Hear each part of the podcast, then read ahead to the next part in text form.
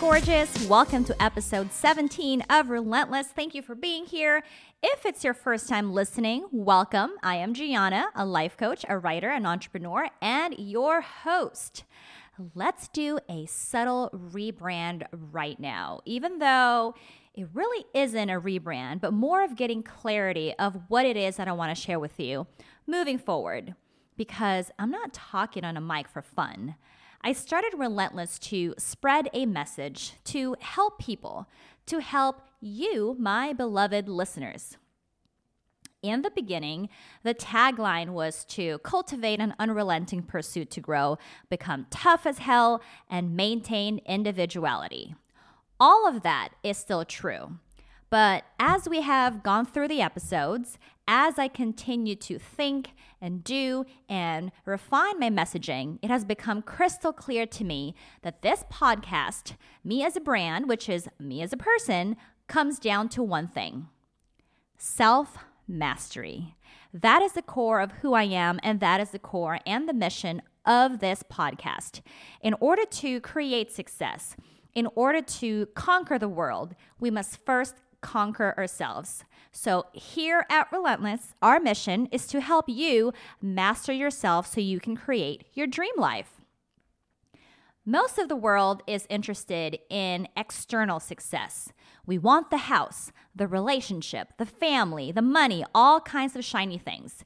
But we don't invest nearly the same efforts in ourselves. The foundation of the life that you want is you. So I hope you are excited about what's in store for us here at Relentless. I'm excited to talk about all things related to understanding and improving ourselves. We'll talk about confidence, optimism, discipline seduction, our dark side, self sufficiency, health and fitness, routine, spirituality, all the things that will help you nourish your mind, body, and soul. So, subscribe to this podcast and follow me on Instagram. And if you want more support, I am accepting applications for my one on one self mastery to success coaching program. This is a three month live one on one coaching program designed to help you master yourself so you can create your dream life. I will leave the link below. Okay. With that said, let's get into the episode. Today, we are talking about learning to fight the difficult days, the sadness, the pain, all the challenges of life. And we fight mentally, emotionally, and with faith. And you need all three. You need all three. There's that mind, body, soul connection.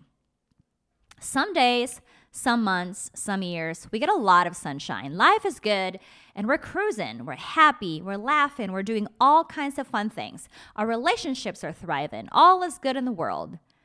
But sometimes life can be very, very challenging. Sometimes it's challenging for a couple of hours. Sometimes we have a rough few months, and sometimes life is hard for a couple of years. We go through loss and endings and pain and great challenges.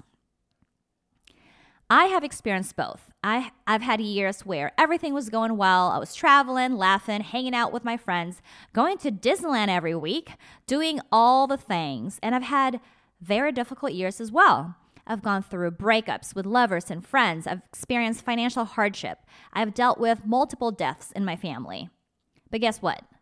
I wouldn't change a thing because those difficult years, all the hardships I have had to endure, all the hardships I have had to overcome built the person I am today. And I embrace those challenges. And because I was brave enough to go through them instead of avoiding them or asking God why it was happening, I have become so mentally and emotionally tough that nothing phases me anymore. My goal is to help you get there as well. Now, I want you to think about those difficult days, those very difficult days. What do you do? Do you cry? Do you get frustrated? Feel sorry for yourself? Isolate yourself? Do you drink? Do you go on vacation? What do you do when things are not going your way? When you are in your winter? Some people resort to self isolation or they stop tending to their relationships. They can't handle having problems and still participate in their relationships. They fall off the face of the earth for a little while. Others resort to drugs or drinking. Some people fall apart completely, physically, mentally, emotionally. Some people choose to stay in places that are causing them pain because they are too afraid of change. Personally, I'm not a crier. I don't dwell. When there's a crisis, I get into problem solving mode immediately. Okay, this is happening. What do I do about this? Some people choose to run away. They shop and find ways to pamper themselves, thinking that's going to make the problem disappear. They find distractions and justify it as taking a break. I haven't found any of those to be effective. Now, it's another thing to take a walk or meditate so you can hear yourself and find answers within. That's a different story. But if you're operating from a place of fear, fear of change, fear of loss, fear of failure, maybe you've developed learned helplessness, which is the belief that you can't control or change the, situation, so you don't even try at all. Oh, this has happened to me so many times. This is just how it is. It's just how the cookie crumbles. You've accepted that this is just how life is. You can't even start to realize that things can actually be better. Listen, my darling, life doesn't have to be difficult. You don't have to accept that this is all that you can do or all that someone else can do. We need to hold ourselves and others to a higher standard. When you're feeling tired or weak or helpless, lean the other way, fight back, be on the offense.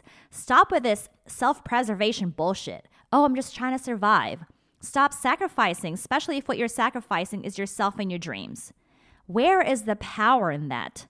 True power comes from deliberately putting yourself through the fire. The thing that scares you the most is the thing that you need to do. And that's the thing that'll set you free. In my family, in the past, when my little one would have a hard time, I'd say to her, Get over here, let me help you. And she would not budge. She'll just continue to whine and cry. And I said to her, Okay, do you want joy or misery?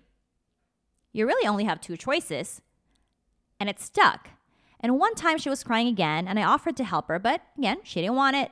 And Big Sister said, Just go to Mama. You're just prolonging your misery. That's my girl. She gets it. So when I said you got to learn how to fight, it's not this raw, raw, chaotic kind of fighting. It's just having the courage to go through the pain, the discomfort, the fire, to get to the other side as fast as possible. Put your foot down. Tell people no. File the divorce papers. Ask for what you want. Because what's on the other side is peace, joy, order, clarity, happiness, vibrancy, your sanity. Often we avoid it. We either stay in our misery or we try to go around it. And 10 years later, we're still in the same situation, having the same conversations, same experiences with the same people. Be bold, be brave. There's no going around. The only way out is through. Okay, my loves, if you enjoy this episode, if you have enjoyed any of the episodes, please like and leave a comment because it's the only way for me to know what you enjoy. I need data.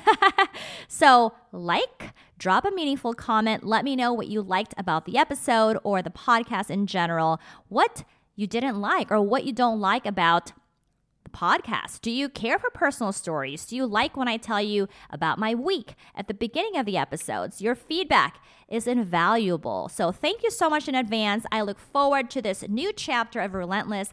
Next week officially marks season two, baby. So make it a great day, and I'll talk to you soon.